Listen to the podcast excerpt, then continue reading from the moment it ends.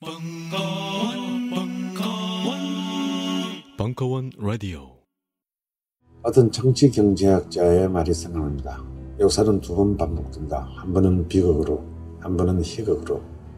하지만 우리는 절망할 필요가 없습니다. 우리는 그 수많은 비극과 희극 속에서 우리가 엄연히 끝까지 살아남을 것임을 언제나 증명했기 때문입니다. 대중문화는 바로 그것의 기록입니다. 강헌의 한국 대중문화사. 이제 책으로도 만나보실 수 있습니다. 출간 기념 북 콘서트는 11월 21일 충정로 벙커원에서. 빅그린 two three 샴푸. 이걸 쓰면 머리카락에 힘이 생깁니다. 말도 안 되는. 제가 지난 시간에 머리카락이 힘이 생긴다고 그래가지고 말도 안 되는 소리라고. 그래서 광고 떨어질 줄 알았거든요. 근데 진짜로 힘이 생긴다는 걸 증명하기 위해서 광고를 연장하였다 좋아! 그럼에도 많은 분들이 구매해 주셨습니다. 그리고 구매 후기를 통해 인정해 주셨습니다. 딴지마켓 재구매율 53%에 빛나는 빅그린 투쓰리 샴푸 23일 후 변화가 없으면 100% 환불해드리겠습니다 지금 바로 딴지마켓에서 확인하세요 다이나믹 코리아의 총행무진 대중문화사. 이식의 으름장과 독립의 몸부림 사이. 시즌 2. 제5강. 제3의 물결. 청년 문화의 봉기와 제4공화국. 2016년 9월 9일 강연. 1부. 시청각 자료는 유튜브 링크를 이용하세요.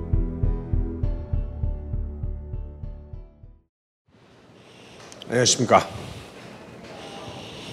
여러분 방금 본 여- 영화 75년의 그 바보들의 행진의 마지막 시퀀스인데요.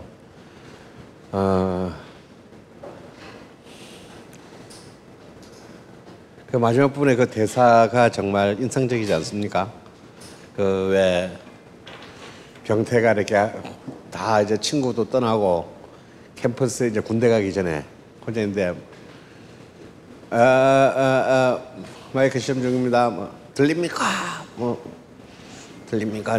사실 이제 이 부분이 워낙 가해질이 많이 돼가지고, 어, 도대체 사실 스토리가 이어지지 않아요.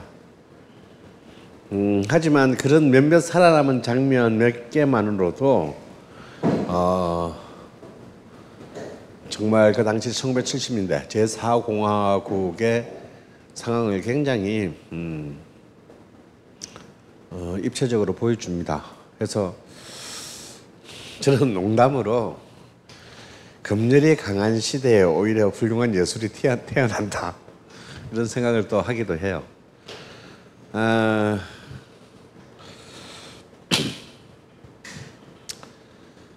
(70년대는) 이제 한국 현대사의 분기점입니다 정치적으로 경제적 정치적으로는 말다시피 어, 이제 69년에 어, 여러분 첫 장면에서 보았듯이 대통령의 삼선 개헌이 있었습니다. 사실 여기서부터 사실 이 삼선 개헌 전까지는 다시 말해서 그 박 대통령의 첫 번째 8년 치하가 이어질 때까지만 하더라도 음, 지식인 한국 지식인 계급 내부에서도 어 이런 이제 그 군부 통치에 대한 어 어느 정도의 어떤 양해 혹은 이해가 있었습니다. 그런데 이 90, 69년 삼선 개헌이 되면서부터 사실 이제 이때부터 모든 것들이 어긋나기 시작해요. 어 그리고 집권 여당 내부에서도 균열이 일어났던 사실을 잊어서는 안 돼요. 다시 말해서 이제 박정희에 반대하는 공화당 내부 세력들이 생기기 시작했고 박정희는 온갖 자기를 제외한 적들과 싸우게 됩니다. 그 무기는 어 그러니까 그, 그 투쟁이 이제 박정희에게는 통치 행위가 되는 것이고요. 이제 이른바 중앙정보부를 동원한 정말 폭력적인 거예요. 어, 이제 이 그래서 이 삼성 개헌에서 개헌을 하고 세 번째 대, 대통령 선거에 나섰을 때 여러분 첫 번째 장면에서 봤죠. 박정희의 당시 선거 슬로건은 뭐냐면 마지막으로 나에게 표를 주십시오예요. 이 마지막으로 난 이제 더 이상 저에게 표를 주실 일은 없을 겁니다. 마지막 한 번만 나에게 기회를 달라거든요. 근데 이, 이 워딩, 마지막으로 나에게 표를 하나 주십시오를 누가 박정희한테 코치했나? 이게 중요해요. 그러니까 그 당시에 박정희는 자기가 선거에서 저, 제대로 선거가 된다면 절대 이기지 못할 거라는 걸 예감을 했습니다. 이 마지막 워딩의 제공자는요, 조선일보입니다. 당신이 그나마 표를 얻으려면 이렇게 호소하는 수밖에 없다. 그런데 상대편 신민당 후보가 후보가 당시 당수가 흔히 이제 사쿠라 정치의 원조로 불리는 유진산이었어요. 옛날 자유 그 민주당 사람이죠. 이게 왜 사쿠라라고 이때부터 사쿠라라면 왜 불렸냐면 야당의 당수인데 박정희로부터 정치 자금을 받고 있었어요. 이게 무슨 야당이야?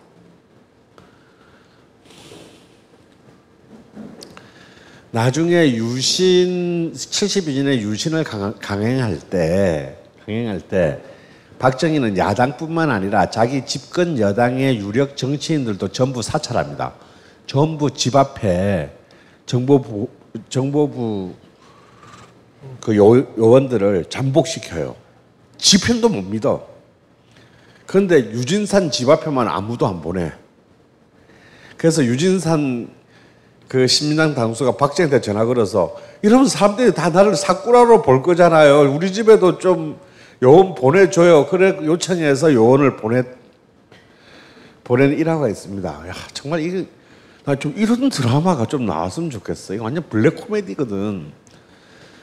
그래서 이제 박정희는요 유진산을 민주당 후보로 시민당 후보로 만들려고 어마어마한 공작을 해요. 어마어마한 정치 자금을 불법적으로 유진산에게 됐습니다. 근데 유진산이 안 돼.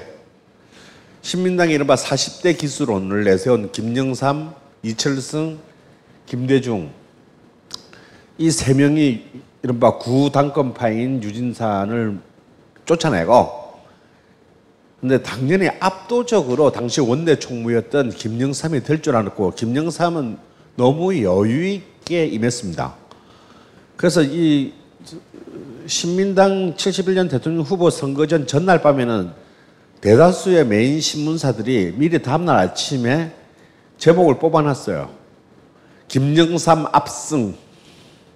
근데 뚜껑을 딱 열었는데 김영삼이 과반수를 차지하지 못합니다. 그래가지고 이철성 표가 김대중에게 가담하면서 결선 투표에서 아무도 예상, 치 못했던 김대중 후보가 어, 신민당 후보가 돼요. 여기서부터 이제 전면전이 일어나게 됩니다. 그 결과는 95만 표의 어, 박정희 후보의 승리였지만요. 이 71년 대통령 선거는 이제 1, 2차 경제개발 5개년이 끝나고 3차 경제개발에 들어가고 드디어 이제 한국이 개발도상국으로서 이제 부상하는 바로 그 지점에서 일어나는 굉장히 미묘한 turning point의 선거였어요. 결과는 95만 표의 승리였지만 이 과정은 역사상 가장 추악한 부정선거였습니다. 1960년에 4.19를 불러온 3.15 부정선거는 비교가 안 되는 어마어마한 선거였고 박정희는 이 71년 대통령 선거에서 당시 우리나라 1년 GNP의 20%나 되는 돈을 씁니다. 그러니까 전국에 돈을 쳐 바르고 뿌렸다 이 말이야. 그럼 그 돈은 도대체 어디서 나왔나? 이게 중요해요. 아, GNP의 20%를 한 번에 쓴 거였었는데 그 돈이 어디서 났냐? 어디서 나왔겠어요? 기업에서 나왔지. 그 당시 동아당, 공화당 재정위원장이 누구냐면 쌍용그룹의 창 업주인 김성곤 의원입니다. 여러분, 저, 광화문 가면 성공미술관이 있죠? 그 성공민 선곡이 바로 이 김성곤의 호예요. 아주 이렇게 코스염에 아주 이렇게 선- 이 사람이 재정위원장인데 돈을 아는 사람이란 말이야. 사실 이 사람 때문에 우리나라 새마을 운동이 일어나요. 이 사람이 쌍용양 쌍용 그 그룹이 본래 쌍, 쌍용 양회인데 모태가 뭐 하는 회사냐 시멘트 만드는 회사거든. 나중에 72년대 대통령이 되고 대통령 승제 그 유시 세월 유신 하고 난 뒤에 시멘트가 너무 안 팔려 가지고 재고 품이 너무 많아. 그래서 그때만 해도 사회고자였던 김성건이 대통령을 찾아가 가지고 어 우리 좀 시멘트 좀 나라가 좀 사줘. 우리 나 우리 회사 망해요. 그래 가지고 전 시골의 지자체에 시멘트를 떠넘깁니다. 그래서 그럼 시멘트가 좀 뭐였게? 초가집 없애라. 어, 마을에 시멘트 도로 만들어라. 이게 다 김성곤에 의해서 만들어진 게 이 새마을 운동이에요. 어, 이 김성곤이 재정위원장으로 있으면서 합법적으로 기업에 삥을 어떻게 떴냐면 국책 사업을 수주하면 무조건 정가가 10%를 뒷돈으로 받았어요. 나라가 이제 많은 사업을 벌리지 않습니까? 그러면 100억짜리 사업을 수주하면 10억을 그대로. 그러니까 우리 세금의 10%를 그냥 삥을 그냥 떴고 기업들은 그걸 너무 당연하게 생각했고 10%를 떼도 같은 공범자기 때문에 이 공사가 부실로 끝나도 일종의 안전보험이 되기 때문에 오히려 10% 내는 걸 더 좋아했어 기업은. 근데 이 재정권 이 김성곤 재정위원장은 영어도 잘해서 수- 이제 간이 커지면서 이제 미국 기업들한테도 삥을 뜯어요. 어, 다국적 기업한테 삥을 뜨는데 아, 그 중에 그 유명한 갑자기 이름은 생각난다. 무슨 미국에 우리나라에서 제일 석유 많이 수출하는 석유 회사 미국 메이저 석유 회사인데 가서 아씨 좀 우리 같이 우리 우리가 남이가 돈 좀 주라. 강 크게 천만 달러를 내놔라고 합니다. 그 당시 돈이 천만 달러면 진짜 컸는데. 그 결국은 딜하고 딜하고 딜해서 300만 달러를 뜯어내요. 그래서 그 나중에 그 회장이 미국에 청문회에 불려나가. 이게 회계에서 걸려가지고 바하마 군도로 삥 지- 요즘 하는 돈 세탁 있잖아. 바하마 군도로 해가지고 한국을 공화당으로 보냈는데 이게 미국 미국 이 의회 감사에 걸려가지고 청문회까지 나 프레이저 청문회에 끌려나갑니다. 그래서 우리가 전 세계 어, 독재 국가에게 500만 달러의 정치 현금을 냈는데 그 중에 300만 달러를 한국에 뜯겼다라고 증언을 해가지고 어, 한때 미국에서 대단한 화제를 도대체 한국 한국의 박정희가 누구야? 감히 어떻게 메이저 회사인데 300만 불의 삥을 뜯 300만 불 삥을 뜯었어 이런 말이 나올 정도로 이제 여기서부터는 우리가 흔히 우리가 흔히 이제 이른바 우리나라 한국의 보수 우익 집단들이 이제 쓰는 구사하는 논리가 뭐냐면 어, 박정희는 가 민주주의를 탄압한 것은 사실이나 경제 발전을 불러왔고 무엇보다 청렴했다. 이제 이런 얘기가 이제 박근혜 박정희 프레임이지 않습니까? 근데 사실은 이미 이 시점 삼성개헌의 시점에 오면 박정희는 어떤 정권보다도 구조적으로 이미 부정부패를 만들어놔 버렸어요. 어, 근데 그 부정부패가 맨 마지막 가속 페달을 밟게 되는 계기가 71년 대통령 선거였다는 거예요. 그래서 꼭 이겨야 했기 때문에. 그래서 전국 단위의 중앙정보부 조직을 풀어서 정말 그 상상을 초월하는 부정선거를 해요. 이미 그것을 눈치챈 서울의 대학생들, 시민단체 사람들은 무려 4천 명이나 여러분 그 이미 우리 한때 80년대 90년대 전두환 때 그런 운동 대학교 다니면서 많이 했지 않습니까? 공정감시 선거 공감단 이래가지고 선거 개- 투개표 과정 뭐 이런 거 우리 막 활동 나가고 그랬잖아요. 그 시작이 71년 대통령 선거예요. 그래서 서울에서 만 4천 명의 대학생이 전국의 개표구에 파견되는데 이때 정치 깡패들을 다 동원해 가지고 야당 쪽 참관인들을 절- 전국의 모든 개표구에 못 들어오게 합니다. 두들겨 끌고 질질 끌고 나가가지고 그 의스가 논두렁 같은 데 끌고 가지고 뒤 패가지고 그 조절 못하게 해요. 그런 상태에서 개표가 일어났고 이 부정선거를 유일하게 보도한 쪽이 보도한 그 신문이 동아일보였습니다. 울산 지역의 부정 울산 지역에서는 아예 울산 시장실에서부터 조직적으로 이 투표지를 바꿔서 만드는 게 포착됐는데 그게 지방판에서만 나고 서울판에서는 나오지 못했어요. 그러니까 이제 여러분 그 노무현 대통령이 얼마나 훌륭한 일- 대통령이냐면요. 이 한 가지만 알수 있어요. 노무현 대통령 때 와서 드디어 주- 중앙 일간지에 가판 신문이 없어집니다. 이거 뭐- 이 말이 무슨 말인지 아는 사람 있어요? 가판 신문이 없다. 어? 보통 신문사 그때 노무현 대통령까지는요. 조선중일보가 조간이잖아요. 그럼 다음날 아침 조간이 첫 판이 그 전날 오후 5시에 나와.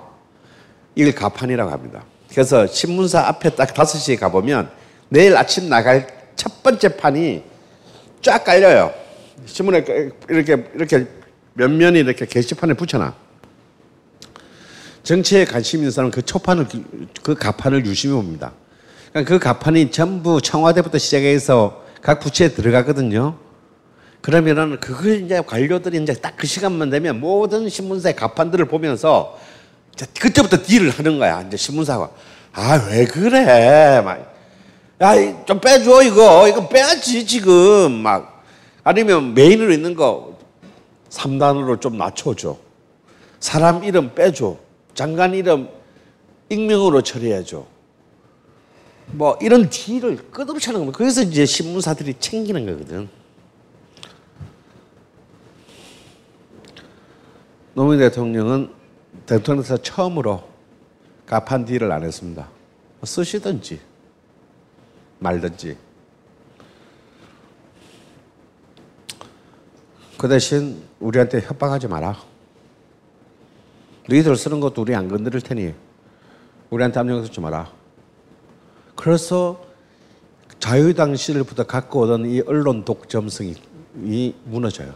조선일보 그, 그 중에 명주인 조선일보가 노무현이 이쁘겠냐 안 이쁘겠냐 이런, 개새끼가 어디 우리의 이 미풍양 속을 말이야 어? 어? 이 시기 빨갱이 새끼가 이 미풍양속을 다 깨뜨리고 말이지 진짜 우리가 남이다 이거지 죽어봐라 이 씨발로 막 하고 이제 그때부터 이 여러분 다 알다시피 모든 대통령제 나라에는요 언론과 대통령 사이에 허니문이라는 게 있어요. 어, 대통령이 당선되고 난 뒤에 아무리 내 마음에 안 들어도 6개월은 안, 씹- 안 씹는 거. 이거는 이제 불문율인데 대통령이 되자마자 한 달 만에 조선일보에서 탄핵 기사가 나오기 시작합니다. 이건 이제 이건 우리 이제 우리 죽을 때까 둘 중에 한 놈 죽을 때까지 해보자는 얘기죠.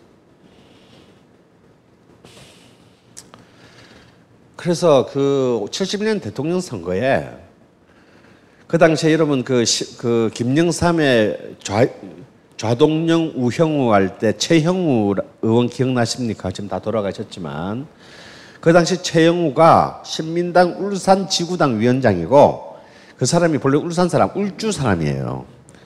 이 사람이 울주군 가정동에 살았는데 어, 뭐 선거 참관을 해도 할 수가 없었고 나중에 개표를 했는데 어떤 결과가 나왔냐면 자기가 가정동에서만 그 자기 집이 살았고 자기 친척만 그 동에 그 동에 사는 자기 친척만 20 투표권이 있는 아니 자기 가족만 20명이고 친척 한 200명 되고 자기의 그 당원들 그다음에 친척들만 한 500명 되는데 그 가정동 선거구에서 김대중 표가 7표 나와요. 그리고 울산 그, 어, 무슨 신머시기 기자가 쓰레기통 뒤져서 발견한 울산시장실의 메모에는 뭐, 어, 메- 찢어진 메모를 갖다가 스카치 테이프로 다 붙여가지고 이 사진 찍어서 나왔는데 박정희 후보 지지율을 찬성표를 81.2%로 맞출 것. 시라는 노골적인 메모가 나온 거야. 그래서 이것은 뭐 거의 전국적으로 가장 말단의 선거 개표 단위에서부터 이루어진 자행된 사실 선거라고 볼 수가 없는 겁니다. 그러니까 우리가 북한보다 우월하다. 우리가 대통령을 최종 권력자를 뽑으니까라는 것은 그것은 그게 정말 우리가 만족하신다면 우리는 진짜 개돼지예요. 어, 우리는 그런 권한을 누려본 적이 거의 없어요. 그냥 선거라는 어떤 하나의 그야말로 자기 위안적인 요식 행위가 몇 번 있었을 뿐이죠.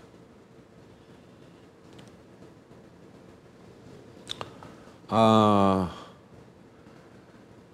하지만 한 번 센 바가지는 계속 셉니다. 그런 어마어마한 비용을 총동원해서 대통령이 되었지만요. 이제 공화당 내부에서조차 아, 씨발 이거 너무하는 거 아니냐. 청와대 비서실에서조차 이거 너무하는 거 아니냐. 아, 라는 이제 정치적 반대파들이 나오기 시작했고 이것이 이제 모여진 것이 바로 이른바 그 유명한 71년 10월 1일 날 일어난 10·2 항명 파동입니다. 그때 이제 여기에 막 그 고속 정책들이 남 수많은 이제 폐해들이 나오기 시작했거든요. 와우 아파트 무너졌습니다. 어, 막 온갖 데가 막 쓰러지 막 악재들 겹쳐서 공화당 내부에서 도조차도 어 오치성 당시 내무부 장관을 경질해야 되는 가, 최소 누군가 책임을 져야 되는 거 아닌가. 근데 아무도 안 움직이죠. 그때 야당이었던 신민당에서 해임 결의안을 냈는데 당시 대- 국회의원 숫자가 당연히 여당이 압도적으로 많았으면 절대 통과될 리가 없는데요. 여당 국회의원 20명이 반기를 들면서 해임안이 통과됩니다. 그래서 오치성 내무부 장관이 해임돼요. 근데 이게 박정희의 함정이었어요. 이 과정에서 얼마든지 박정희는 야, 좀 표단속 할수때 일부러 안 합니다. 배신자들이, 내부의 배신자들이 누구냐를 찾는 거죠. 그렇게 해가지고, 이른바 그나마 공화당 내에 있는 그나마 상식적인 식견을 가진 국회의원들 전부 남산에 끌려가서 전기고문, 물고문 다 당하고, 그러니까 우리가 생각하듯이 뭐 민주당이나 신민당이나 뭐그 대학생들만의 고문을 당한 게 아니에요. 거기에 김성권이 주모자로 뽑혀서 자신의 그 평생 그 돈 관리를 해줬던 김성권을 쫓아냅니다. 근데 김성권을 어떻게 모욕적으로 쫓아내면 김성권을 그래도 이제 한국의 유력한 재벌 기업, 기업인이고 공화당의 원내 총무며 온갖 요직을 경험, 경험했던 그 박정희의 정말 절대적 충성을 바쳤던 그 사람도 의심하는 거예요. 그래가지고 그 사람을 남산에 끌고 가가지고 뒤지게 패고 그 사람 아까 내가 코수염의 사나이라 그랬잖아. 코수염의 반을 뜯어버려. 뽑아버려. 얼마나 치욕적이고 모욕적이겠어요.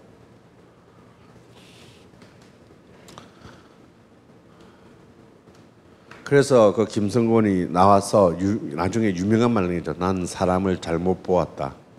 짐승을 사람으로 보았다. 하고 그냥 미국으로 떠납니다.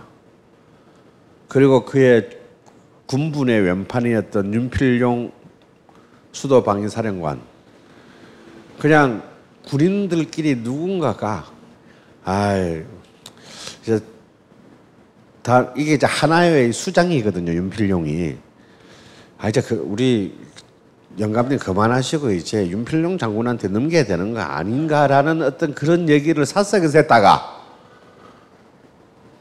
또 윤필용 남산에 지하실에 끌려가서 완전 개됩니다. 뭐 이런 식으로 해서 자기의 지지자들까지 전부 이렇게 폭력적으로 짓밟았던 것이 이제 이 박정희 정권의 이 71년 이후의 상황이고 이것은 결국 여러분 다 아시다시피 72년 10월 달에 이제 영구히 막 선거고 지랄이고 필요 없는 영구 집권의 이제 10월 유신 체제 이제 그야말로 헌정 자체를 무효화시키는 10월 유신 체제로 가게 된다라는 거예요. 아 그래서 어떤 이 박정희 시대 때에 어, 박정희의 순수성을 우리는 그래도 높이 평가해야 된다라는 이른바 보수 위익의 일말의 주장도 사실은 전혀 근거가 없는 이야기이다. 어, 그의 어떤 대통령으로서가 아니라 자연인으로서의 인권 유리는 단순히 정치적인 어, 정치적인 그 반대파뿐만 아니라 바로 자신의 지지 세력들에게도 똑같이 수용했다는 점에서 그는 어, 그야말로 박정희는 박정희 주의자예요. 지 말고는 아무것 아무런 가치도 인정하지 않는 어떤 그런 어, 한마디로 또라이 새끼인 거지. 정신병자인 거예요. 그런데도 어, 그런 사람들이 지금 이 순간까지 한국 그 현대사의 신화로 남아 있고 또 수많은 어떤 그런 그 긍정적인 평가를 받는 정치인 1위로 남아 있다는 것 자체가 저는 한국 지금 현재 한국 사회가 가, 가지고 있는 가장 깊은 내상 중 내상의 핵심이라고 저는 봅니다. 이 박정희 시대에 가장 비약적으로 발전한 모든 산업이 발전하지만 가장 비약적으로 발전한 것은 특히 대중문화와 관련해서는 미디어 산업이었어요. 박정희는 아까도 말했지만 계몽 위에서 아래로의 계몽에 굉장히 관심이 많았어요. 왜 사람들이 이렇게 이 박정희의 기본적인 대중관은 뭐냐면 대중은 개 돼지다예요. 얘들은 무식하고 아무것도 모른다. 내가 밥을 떼면서 먹여주자면 얘들은 이주일 안에 다 굶어 죽는다. 그렇기 때문에 이들은 정말 우리 국가가 이 더럽고 가난한 나라에서 벗어나서 정말 선진 조국으로 가기 위해서는 제발 내 말 가로 열고 내 말 좀 가로 닫고 깨우쳐야 된다 제발. 어떻게 깨우쳐? 다큰 어른들을 학생들이야 뭐 학교에서 뭐 가르치라면 된 그래서 뭐 만들었습니까 국민교육 현장 만들었잖아요 그 긴 글을 무슨 뜻인지도 모르고 국민의 사람들이 씨발 존나 패가면서 외우겠어요 근데 그 제 국민에다 제다 외웠습니다. 우리는 민족 중흥의 역사적 생명도 이 땅에 태어났다. 조상의 빛나는 일 저거 저거 저거 저. 그 좀 만들더라도 좀 짧게 한 일곱 줄 정도로 만들지. 한 페이지가 넘는 거를 그걸 무슨 뜻인지도 몰라. 처음부터 한자라서. 그 누가 쓴 줄 알아요? 국민교육원장 박정홍이라는 당시 한국 철학에서 가장 존경받는 학자가 썼습니다. 박종홍은 한국 철학계의 태도예요. 그 인간이 확신범이야. 나는 박정희보다도 그런 인간들을 총살시켜야 된다고 봐요.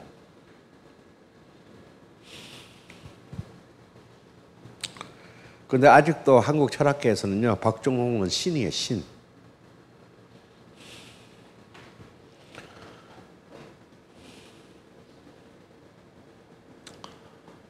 그래서 이제 60 아까도 우리 지난 시간에 배웠지만 박정희는 바로 자기가 쿠데타를 일으키는 바로 그 해에 KBS TV를 개국시켰고 또 그가 이제 대통령이 되고 있는데 64년에 동양 TV가 TV가 개국합니다.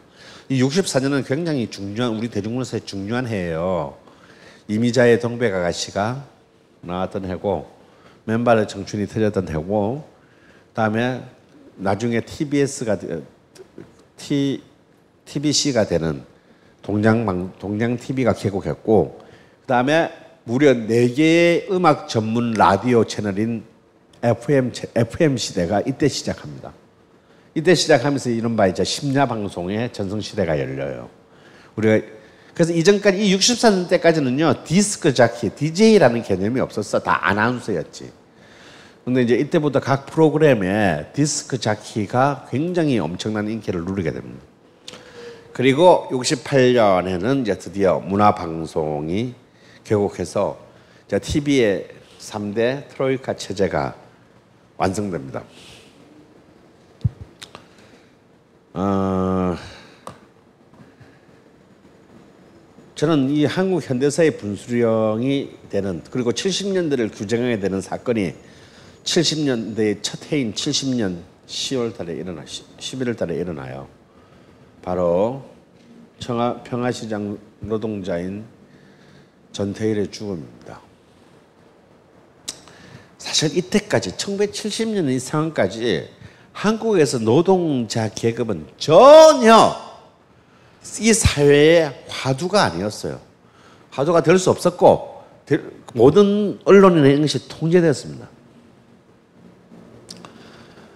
1969년 정도의 상황까지 당 1969년을 기준으로 해서 당시 농촌 인구는 우리나라의 약 58.3%였어요. 그러니까 우리나라 인구의 근 60%가 69년까지는 농촌 인구였다라는 거예요. 그런데 이것이 79년이 되면 아 75년 6년 만에 그 농촌 인구는 반토막 납니다. 28% 떨어져요.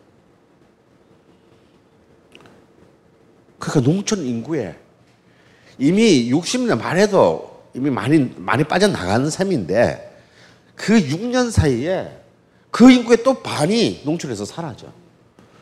그 사람들이 어디로 갔겠어요? 어? 인당수로 갔겠어? 이 인구들은 전부 다 도시의 농, 공장으로 갔던 겁니다.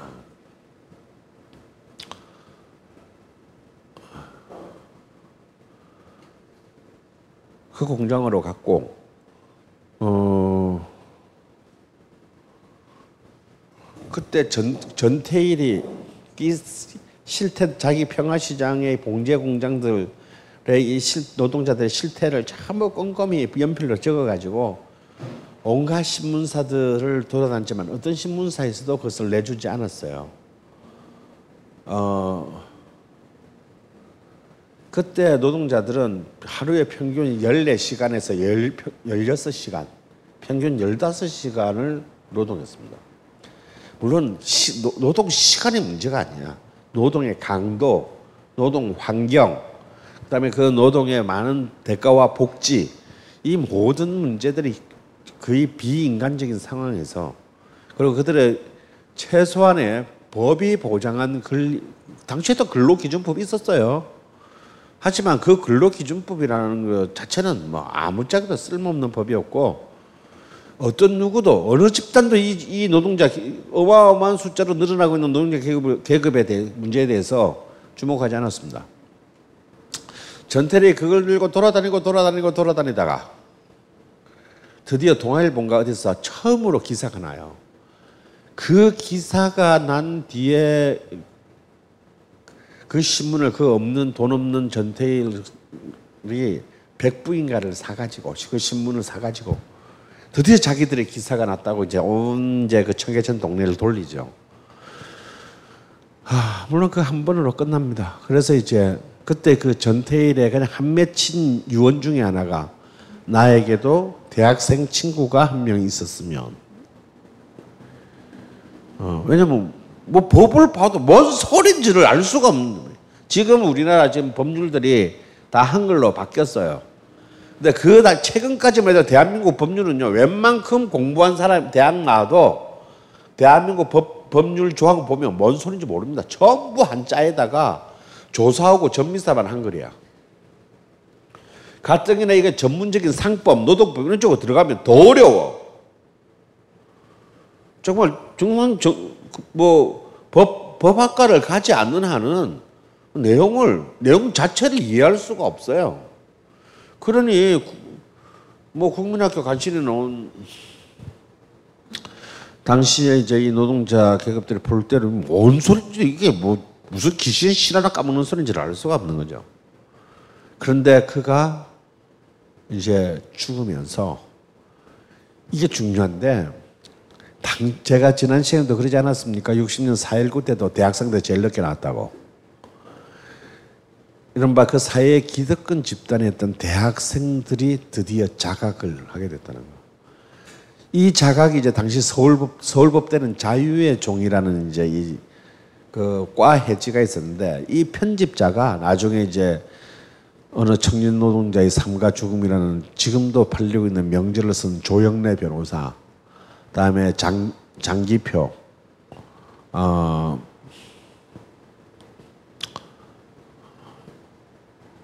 뭐 이런 사람들입니다. 이런 사람들이 처음으로 양심의 가책을 느끼고 이제 단순히 반박정희 투쟁에서 노동자 계급의 비참한 현실에 눈을 돌리는 계기가 돼요. 그래서 이 노동자 계급의 문제를 사회에 의제화되기 시작한 최초의 시대가 이 1970년대에 고 그것의 어떤 하나의 결정적 분기점이 바로 어 전태일의 분신 자살이었습니다. 두 번째 분수령은요, 바로 71년 대통령 선거를 앞두고 어, 박정희 정권은 TV의 특별 소비세, 특소세를 대폭 인하하고 TV의 전국 보급을 했다는 게 저는 전태일의 죽음 다음으로 중년이라고 생각해요. 대통령 선거 가지는 의미는 이미 악방에 말씀드렸고요. 이 대통령 선거는 이제 한국에서 어 지금 어 박근혜 정부의 탄생까지를 책임진 콘크리트 보수층 정말 이제 그 상식적이지 않은 어 굉장히 폭력적인 극우파들을 공고히 하는데 결정짓게 되는 계기가 바로 71년 대통령 선거입니다. 이전까지 71년 대통령 선거까지 첫 번째로 그 이전에 박정희 정권조차도 67년 선거나 63년 선거에서 지역 감정 동원하지 않았습니다. 가령 윤보성과 서울 출신의 명문가의 자식인 윤보성과 싸울 때도 박정희는 가난한 농민의 아들 이게 캐치플레이즈였어요. 그래서 그래 그거 잘난 니들 씨발 명문가 양반의 개- 지식인 출신들이 이 나라를 이따로 만드느냐 이 개새끼들아. 진짜 서민인 내가 서민들의 서민들의 고통을 알고 정치를 하겠다. 이게 가난한 농민의 아들. 이게 이제 박정희 선거 프레임이었어요. 근데 71년 대통령 선거는 달라집니다. 이때 안기부는요 수많은 이 지역 감정에 마타도를 풀뜨리고 특히 당시 국회의장이 의장이었던 이효상이 이효상 이 개새끼는 당시 그 경북대 철학과 교수였어요. 이게 국회의장인데 박정희를 졸졸 쫓아다니면서 어떤 선거 운동을 하느냐면 신라 이후로 우리 경상도에는 권력을 잡아온 적이 없다. 우리는 박정희를 경상도 임금으로 만들어야만이 경상도 사람들이 앞으로 사람답게 살 수 있다. 그리고 당시 이제 아직 그 잘리기 전에 윤필용 수도방위 사령부는 공, 사령관은 공, 그때 당시 군부의 number two라 불렸던 박정희 다음 넘버 차기 little 박이라고 불렸던 윤필용은 만약 김대중 후보가 당선이 된다면 서울 시내에서 탱크를 보게 될 것. 그러니까 아니 노골적으로 쿠데타를 하겠다는 거지. 아니 이런 말을 수도방위 사령관이라는 새끼가 외신하고의 그 인터뷰에서 공공연히 하고 다녔다는 거야. 하물며 더 나아가서는요 역술가들까지 중앙정부부에서 포섭합니다. 역술가 포섭해서 김대중이 정권을 잡으면 김일성이 몰려 내려온다. 아, 국군을 그렇게 예측해라. 역술가들까지 매수한 기록들이 남아 있어요. 그러니까 전방위적인 이제 이 매수 들어가고 제가 그때 국민학교 4학년인데요. 제가 아 그때 교대 부속 국민학교를 이게 내, 내 학교가 대학교 안에 있었던 거지 국민학교가. 교대 안에 있었는데 부산에. 아직도 기억나는 게 공식적인 선거 슬로건이 아니라 언 놈이 쓴지 모르는 이상한 플랜카드들이 이 대학교 주변 대학가에 막 아침에 가면 막 아니 그냥 학교 가는데요. 막 그냥 뭐 줄줄줄 줄줄이 달려 있어. 언제 도대체 언제 이 공식적인 선거 복부 말고. 아직도 내 기억나는 구호가 뭐냐면 일 잘한다 박정희 말도 많다 김대중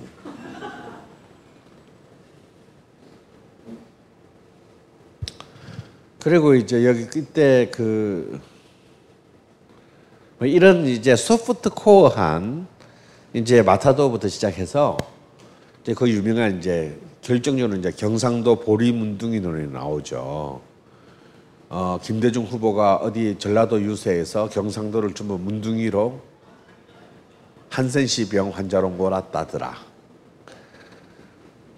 뭐 이런 막 이제 이 그래서 이제 드디어 경상도 대 전라도의 프레임으로 몰고 간 거. 이것이 이제 이 70년 선거가 씻을 수 없는 이제 그 문제를 낳았고요. 어, 권력의 획득을 획, 권력의 획득을 위해서는 어떤 모든 권력 장치들을 총동원해도 상관없다라는 룰을 만들었다는 겁니다. 하여튼 이 TV의 특수세 일하는 이 중에서도 굉장히 선거를 세 달 앞두고 일어났는데 이 결정타인 게요. 이 1971년 이 특수세 인하 전까지만 해도 전국의 TV 보급률은 10.2%였어요. 그만큼 TV가 TV라는 게 굉장히 비쌌다라는 거죠. 그런데 79년 이제 박정희 정권이 끝날 때좀 되면요. 전국 TV 보급률이 78%를 넘어서게 됩니다. 그이 10년 안에 7배. 그러니까 이제 이 70년대라는 시대는 결국 TV가 전국의 모든 가정에 들어가게 되는 바로 그 시대와 그 시대다라는 말과 동의어예요. 결국 이제 이 70년을 통해서 한국은 TV라는 20세기의 인류의 역사가 만들어내는 가장 막강한 매스미디어의 시대로 진입했다는 것을 의미합니다. 그런 박정희의 유일한 이 70대 시대에 박정희의 이제 그 유일한 슬로건은 이제 뭐밖에 안 남았습니까? 정치적인 자기 자기 편마저도 자기를 이제 위협하는 상황에서 박정희의 내선 교리는 수출교예요. 수출교. 모든 길은 수출로 통했습니다. 그 당시에 이제 이낙선 상공부 장관이 이제 71년에 했는데 이때 이낙선 장관이 유명한 슬로건을 하나 내죠. 수출 7억 10억 불 달성. 근데 1970년대에 우리나라 총 수출액이 7억 불을 못 넘었거든요. 그러니까 1년 만에 10억 불을 한다는 건 불가능한 얘기예요. 근데 이 이낙선이라는 놈이 어떤 놈이냐면 그 전에 국세청장 한 놈인데 국세청장 시절에 뭐, 어떤 행위로 얘가 발탁됐냐면 이번 올해 무조건 부산에서도 세수 700억을 달성하겠다라는 목표를 정하고 자기 차 번호도 0700으로 바꾸고 자기 전화번호도 700번으로 바꾸고 자기 가방에다도 700이라는 숫자를 붙이고 다녔습니다. 그렇게 악착같이 긁어내가지고 700억의 세수를 달성한 놈이 완전 전형적인 박정희 교 신도입니다. 그래서 10억 달러를 목표로 세웠을 때 박정희도 야, 너, 씨발, 너 너무 오버하는 거 아니냐? 막 그랬을 정도인데 실제로 10억 불 이때 이래 천대 달성해요. 그래서 그 해의 수출의 날 때 이제 완전히 박정희 정권은 이제 자기들만의 그 축배를 터뜨리게 됩니다. 그래서 이때부터 수출은요 이, 이 시점부터 수출은 대한민국의 국가 종교가 됩니다. 우리나라는 국가 종교가 없잖아. 물론 국가 종교 있어요. 수출이에요, 수출. 수출, 수출 100억 불, GMP 1000달러. 이게 당시 70년대의 한국의 종교예요. 여러분 이게 수출이라는 게 수출을 국가 정거했다라는 게 뭔 얘기냐면 굉장히 중요해요. 우리는 논리적으로는 그래. 우리는 자체 내에 부존 자원이 없으니까 해외에서 우리가 돈을 벌어들이지 않으면 우리는 발전할 수 없다. 그럼 수출을 하려면 우리는 부존 자원이 없으니까 외국의 원자재를 사들여 와서 가공품을 만들어서 팔아야 되잖아요. 요것이 문제야. 그래서 수출하는 모든 기업에 이 정말 그, 어,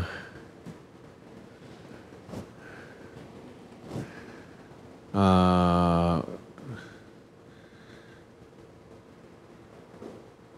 이 지금 현재 어떤 이 자유무역 시대에서는 꿈도 꿀 수 없는 어마어마한 탈법적인 특혜를 줬어요. 수출 수출하는 모든 회사는요 원자재 수입에 원자재에 대한 무관세를 줬습니다. 다음에 제일 중요한 소득세를 80%를 감면해 줬어요. 어? 그 다음에 수출만 하겠다 그러면 수출 융자, 무이자를 줬습니다. 그- 아니, 무이자는 아니고 저리로 줬습니다. 당시는 그 고, 고금리 시대거든요. 당시, 지금은 저금리지만 그 당시에 우리나라 평균 금리가 25%일 때 25% 시절에 은행의 금리가 25% 시절 때 수출 금융은요 6%였어요 6%. 그러니까 이 얘기는 뭐냐면요 이 마음만 먹으면 수출을 안 하고도 큰 돈을 벌 수 있는 게 수출을 하겠다 그러고 1억을 빌려. 아, 그 1억을 위해서 우리 금리가 25%이기 때문에 사금, 사금융은 30% 넘을 거 아니에요. 30%를 갖다 일단 국내에 돌려. 그리고 그 중에서 6%만 세금을, 그저 이자를 내면 돼. 나머지는 내가 먹고. 그런 식으로도 기업이 막 해먹습니다. 그 수출 금융으로 돈 받아가지고 부동산 사고, 어. 그리고 더 심한 건요. 그 당시에는 해외 여행이 굉장히 힘들었어요. 근데 수출만 하겠다 그러면 막 프리패스로 그냥 여권을 발급해 줬고 더 결정적인 것은 범법을 저질러도 수출 기업이라고 하면 청와대에서 직접 사법부로 전화를 걸어서 야, 그 빼줘라. 이게 종교가 아니고 뭡니까?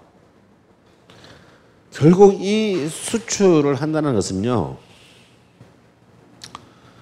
필연적으로 권력과 수출 대기업, 뭐 수출 누가 해? 대기업 말고. 대기업 사이에 거대한 정경 유착을 불러올 수밖에 없는 거고. 그러면 우리가 뭘 가졌다고 수출을 해? 우리가 경- 국제 경쟁을 갈 수 있는 게 결국 임금비를 낮추는 것밖에 없는데 그러면 값싼 노동력이 필요할 것이고 그럼 값싼 노동력은 누가 누가 제공하냐? 정부가 제공하죠. 그럼 값싼 노- 노동자들은 어디서 만들어 와? 농촌밖에 없죠. 그럼 농촌에서 어떻게 쫓아낼 거야? 농촌을 못 살게 만들면 되지. 더 이상 살 수 없도록 만들면 되지.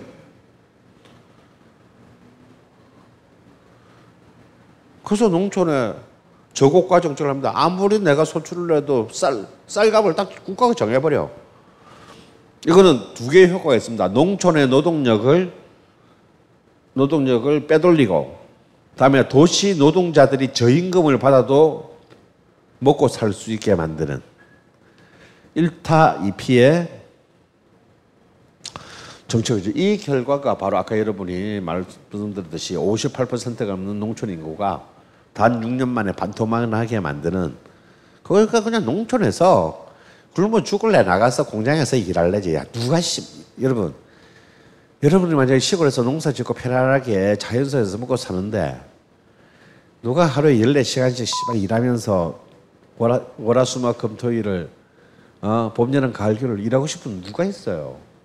여러분 같으면 난 그래도 도시에 가서 살 거야 씨 하고 나갈 것 같습니까? 그건 진짜 문지방이 쫓긴기는 소리다 이거.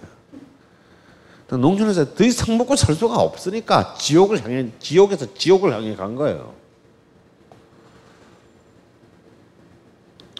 그래서 농촌이 공동화 됩니다. 그 다음에 노동자들을 그럼 어떻게 하냐? 노동자들을 병영화합니다. 군인화합니다. 당시 노동자는 우리가 생각하는 자신의 노동력을 파는 자들이 아니에요. 그냥 조직에 소속된 노예들이야. 여러분 있잖아요. 지금의 우리 똑같은 여기서 노동자라는 말을 썼다고 해서 지금의 노동자라고 그때 노동자들하고 같이 생각하시면 진짜 큰일 나옵니다. 한 예를 들게요. 전두환 시대까지 전두환 시대까지 저 이렇게 중소기업을 말할 것도 없고 현대중공업, 현대자동차 메이저 회사의 노동자들, 블루 현장의 블루칼라 노동자들은요 전부 기숙사 생활했습니다. 강제적으로. 그러면요 이 기숙사 생활하는 게 기, 말이 기숙사지 사실은 군대 내무반하고 똑같아요. 어 밤에는 자기 전에 점호하고 아침에 똑같이 일어나서 구보하고 그리고 똑같은 옷 입고 식당 가고 식당에서 밥 먹고 똑같이 줄을 맞춰서 바로 옆에 있는 공장에 출근했습니다. 80년대까지요. 그래서 여러분 87년도에 울산에서부터 노동자 계급이 터지잖아. 80년대 울산에 이제 현대 엔진에 이제 뭐 여러분도 기억날지 모르지만 건용목 위원장 이런 사람들이 이제 노조를 만들겠다고 이제 터질 때 아이 씨발 대학생들이 나 씨 나와서 87년대 그러니까 무슨 씨발 공동의 새끼들까지 나와가지고 지랄이냐 그렇게 생각을 했는데 여러분 그렇게 생각하시면 안 되는 것이요. 그 당시에 그 공돌이들 울산의 현대중공업, 현대엔진, 현대자동차의 그, 그 노동자들은요 진짜 엘리트들이에요. 걔들은 다 전국의 전남기공, 부산기공, 기계공고 출신들이에요. 이 기계공고가 어떤 데냐면 그 당시에는 집이 가난해서 대학을 갈 수 없는 애들, 그러니까 노무현 같은 사람들, 그런 사람들이 가던데요. 그래서 걔들은 비록 공고를 갔지만 굉장한 엘리트식을 갖고 있는 애들이에요. 근데 얘들이 졸업을 하고 직장이라고 갔는데 이 씨발 직장에서 사람 취급을 안 해.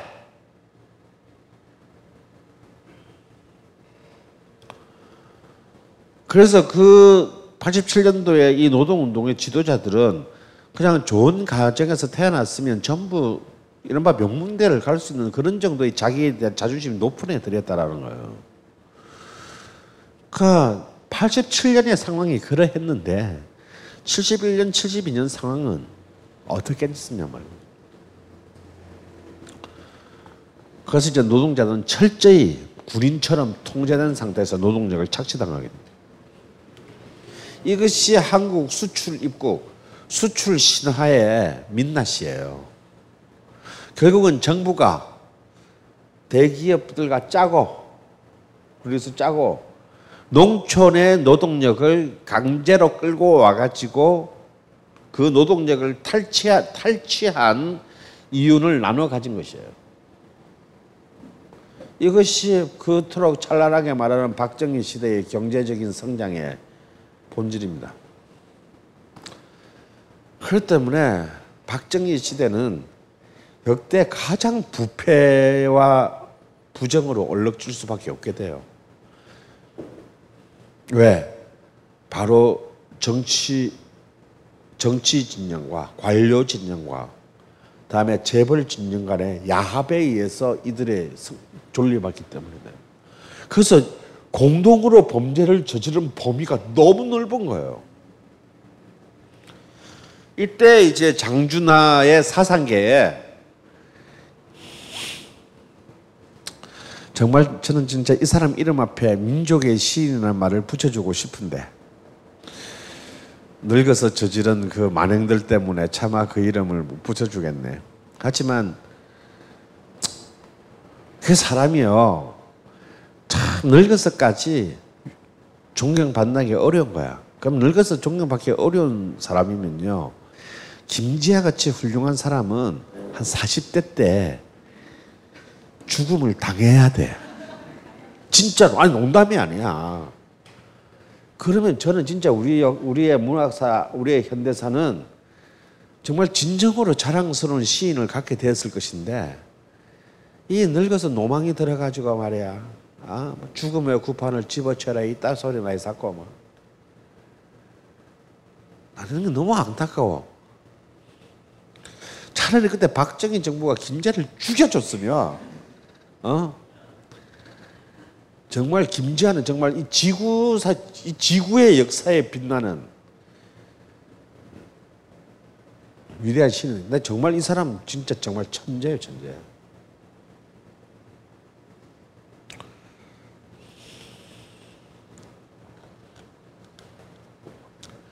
이런 한 명의 시인이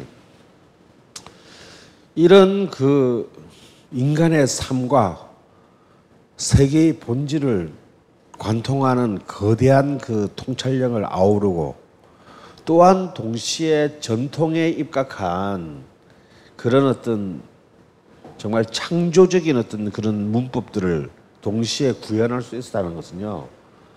한국 저는 한국의 문학 사상 김지아 이전에도 없었고 김지아 이후에도 없다고 봅니다. 정말 그 어, 바로 이제 그 그러한 어떤 위대한 그 상상력이 어, 가장 극적으로 빛을 발한 것은 바로 1970년에 사상계에 연재한 오적입니다. 오적은 글자로 다섯 개의 우리 을사오적 그러잖아요. 이 민족의 적을 말합니다. 그 첫 번째가 재벌이고요. 어, 재벌, 정치가, 관력, 장차관, 군인, 군인 장성. 요 다섯 개. 대통령은 없. 그래도 안 건드렸어요. 뭐 정치 같지 결국. 음. 그런데 사실 재밌는 게요. 이 오적이 발표됐을 때는 아무도 안 건드렸어. 이건 이거 건드리기는 너무나 큰 내관이어 가지고 당시 비서실장이 그래도 참 약간 온순한 김계원이었어요. 박정희 총 맞을 때 79년도에 왜 비서실장 했던 사람이 요 71년도에 비서실장이었어.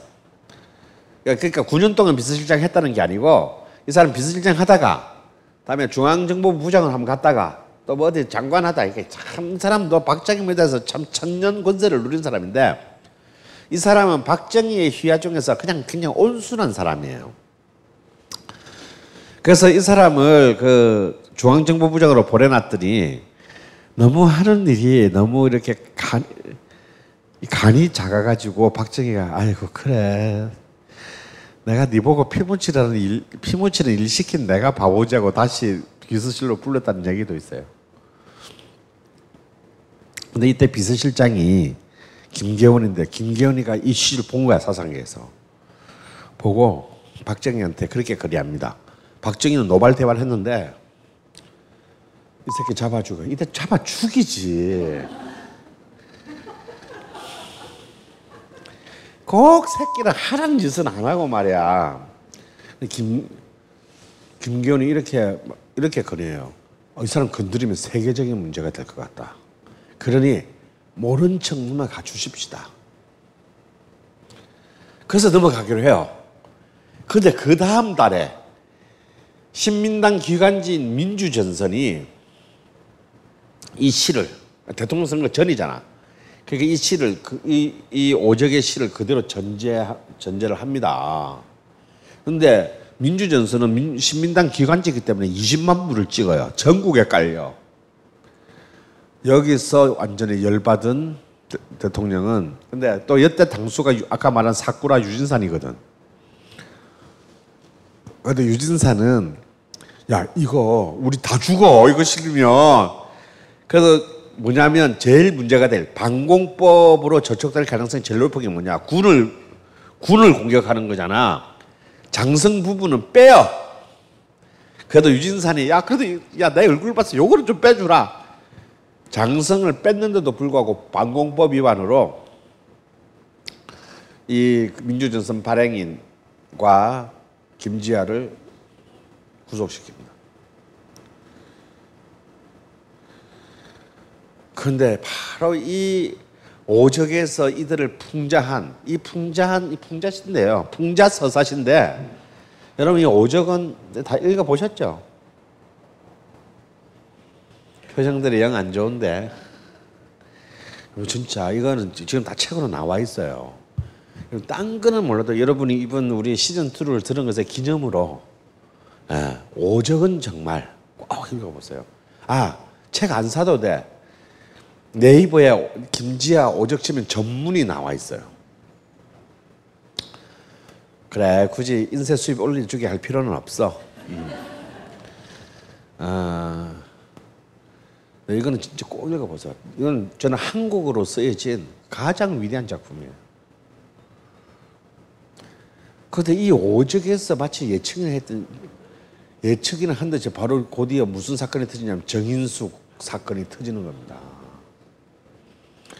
바로 이제 요정에 그 나가던 접대부였던 정인숙이 음은 고속도로변에서 차 안에서 권총을 맞고 숨진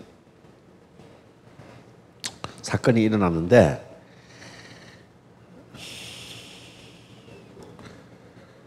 내 뱃속에 든 아이의 아버지는 너희들이 알면 다칠 걸. 그래가지고 완전 근데 그냥 목에 졸려 죽었으면 이해를 하겠는데 권총을 맞고 죽었어요.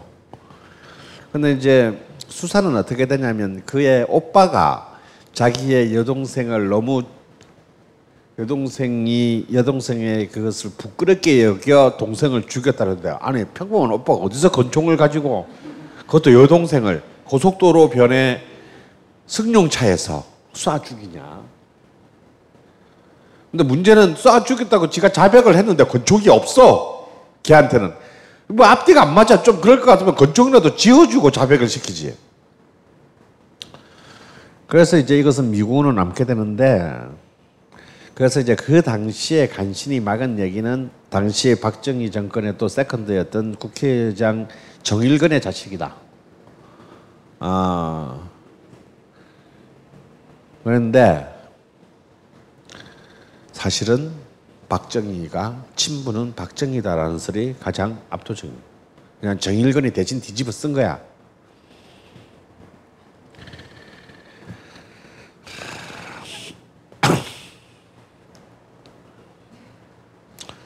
이 중에서 그 고급 관료에 해당되는 부분에서 내가 제일 멋지게 그 보이는 한 구절을 뽑아왔습니다. 오적 중에 이 정말 그이 오적은요 한국 김재는 한국 최초의 래퍼예요. 아 그러면서 판소리 문학의 전통을 현대적으로 그대로 개성하면서 정말 한국의 어떤 운율감을 1970년대에 창조적으로 되살렸습니다. 특히 그 이 부분 볼까요? 되는 것도 절대 안 돼. 안 될 것도 문제 없어. 책상 위엔 서류 뭉치, 책상 밑엔 지폐 뭉치. 높은 놈 깬 삽살개요, 아랫 놈 깬 사냥개라. 공금은 잘라먹고 뇌물은 청해먹고. 아, 좀 죽여주는 라임 아닙니까? 어. 그리고 이제 이 장성 부분도 보면요. 맨 밑에 보면 어, 쫄병들 줄 쌀가마니 모래 가득 채워놓고 쌀은 빼다 팔아먹고 쫄병 쫄병 먹일 소돼지는 털 한 개씩 나눠주고 살은 혼자 몽창 먹고 엄동설한 막사 없어 얼어 죽는 쫄병들을 일만 하면 땀이 난다 온종일 사역시켜 막사 지을 제목 갖다 제 집 크게 지어놓고 근데 이게 그때 현실에 실제로 일어났던 일들이거든요. 내가 정말 아직도 기억나는 게 요때 70, 70년 71년도에 내 막내 삼촌이 군대를 갔어. 군대를 갔다가 휴가를 왔는데 우리 집에 인사를 하러 왔다가 날 보고 날, 날 그냥 보고 내가 그때 국민학교 3학년인가 그랬는데 갑자기 날, 내 어깨를 딱 잡더니 막 우는 거야. 어, 우리 삼촌이 이렇게 됐지? 막 알고 봤더니 너무너무 이 위에 장성들이 부식들을 빼돌려 가지고 밥을 제대로 못 줘가지고 전방에서 배가 너무너무 고팠던 거예요. 어. 내가 그 말이 아직도 기억이 나네. 그 그때 1970년도니까 지금부터 거의 40 46년 전 얘기인데 아, 네가 클 때는 군대 없어져야 되는데. 네, 그 말이 아직도 기억이 나요. 그러니까 없는 자들에게는 살아있는 생지옥을 만든 것이죠. 자, TV의 시대가 시작됐다는 것은요, 이제 영화에서 TV 드라마의 시대로 이동하는 것을 의미합니다. 그리고 드디어 이 70년부터 1일 연속극이라는 1일 연속극의 전성시대가 열리게 돼요. 이 드라마 시대 시작되자마자 첫 번째 히트작은 1970년의 드라마 아시였습니다. 이게 이제 252부작으로 252부작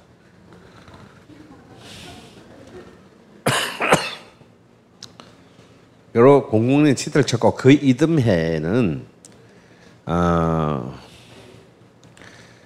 이제 장욱재 태현실 주인의 드라마 여로가 211부작으로 어마어마한 성공을 이 특히 아씨 특히 여로가 성공할 때 이 저녁 7시 반인가 시작했거든요.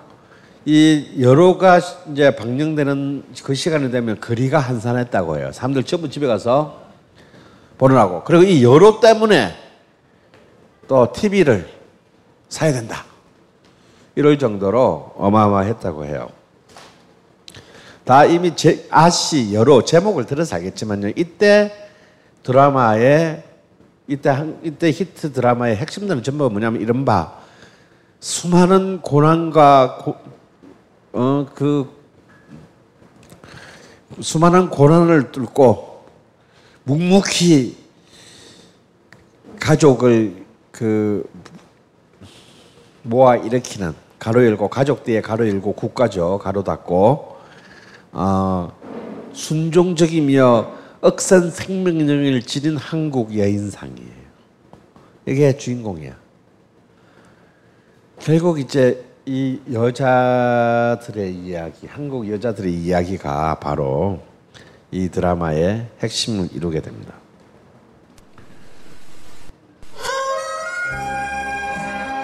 그리고 이 한국 드라마의 모든 주제가는 예외 없이 이비자가 불러요.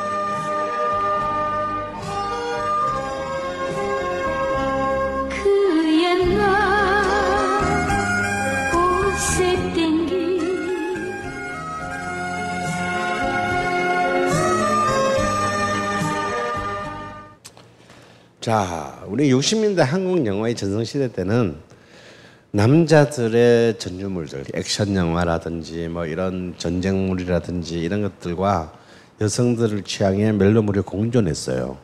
하지만 TV의 시대가 되면서는 철저히 모든 채널 거는 여성들의 취향으로 넘어가고 TV 드라마 역시 전부 여성들의 그 감수성을 대변하는 노래가 것이 됩니다. 이것이 지금 이 순간까지도 이제 한국 TV 드라마를 지배하게 되고요. 이런 세계적으로 보더라도 이렇게 여성 관객층의 감수성을 그 중심적으로 다룬 TV 드라마 문화를 만든 나라 거의 없어요. 근데 정말 웃기게도 바로 이 특, 특유의 여성 취향의 드라마 구조가 한류의 시발점이 된다는 사실.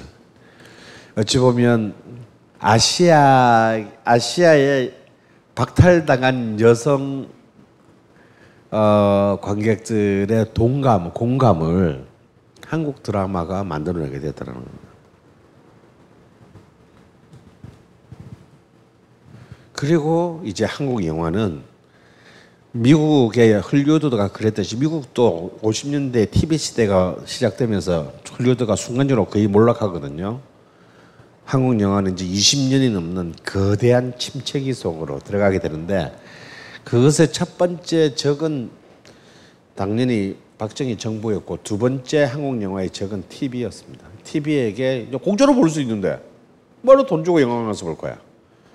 그렇게 해서 이제 TV 시대가 TV 시대의 영화가 어, 무릎을 꿇게 돼요. 10분간 휴식하겠습니다.